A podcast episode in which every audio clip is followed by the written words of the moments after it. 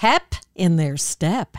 I'm Pat Farnack with the WCBS Health and Wellbeing Report, sponsored by Valley Health System, enhancing the health and well-being of Northern New Jersey. In discussing men's health with Yale Medicine's Dr. Stanton Honig, male menopause came up. I think as men get older, their testosterone get lower. They kind of lose their muscle mass and they put on a couple of pounds. And the question is, which came first? Is it the weight that causes the low testosterone, or is it the low testosterone that causes the lack of muscle mass. But for people who come in, they just don't have the pep in the step that they had before. Their sex drive is lower. Maybe they're having some problems with erections, although erection problems are more a blood flow problem than a hormone problem. Yeah, we'll check a morning testosterone, and if it's low, we'll make sure that it's nothing serious. And if it's not, then we will start some testosterone placement. The entire interview at WCBS880.com slash health.